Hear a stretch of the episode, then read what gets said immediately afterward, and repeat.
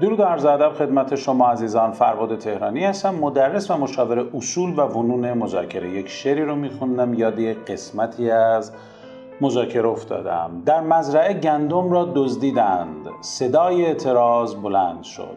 نان بین مردم پخش کردند. اعتراض ها خاموش شد.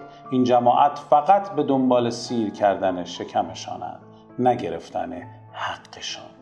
ما مذاکره می‌کنیم که حقمون رو بگیریم. حق و هیچ وقت به ما نمیدن. اگر مذاکره ندونیم یا تکنیک های مذاکره رو بلد نباشیم اونایی که بلدن اگر بخوان حق ما رو ندن خیلی راحت نمیدن.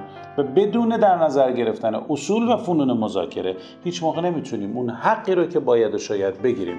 و به اون چیزی که بهمون به اگر بدهند قانع میشیم. یاد بگیریم که تنها قانع شدن کفایت نمی‌کنه.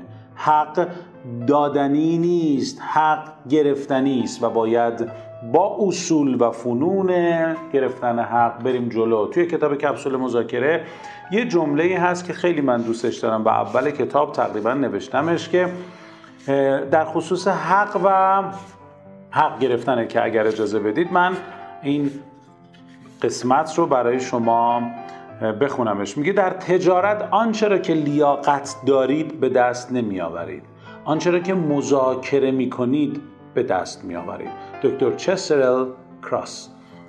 و یادمون باشه که ما لیاقت خیلی بیشتر از اینا رو داریم. فقط باید بتونیم مذاکره بکنیم. تا پادکست دیگه. بدرود.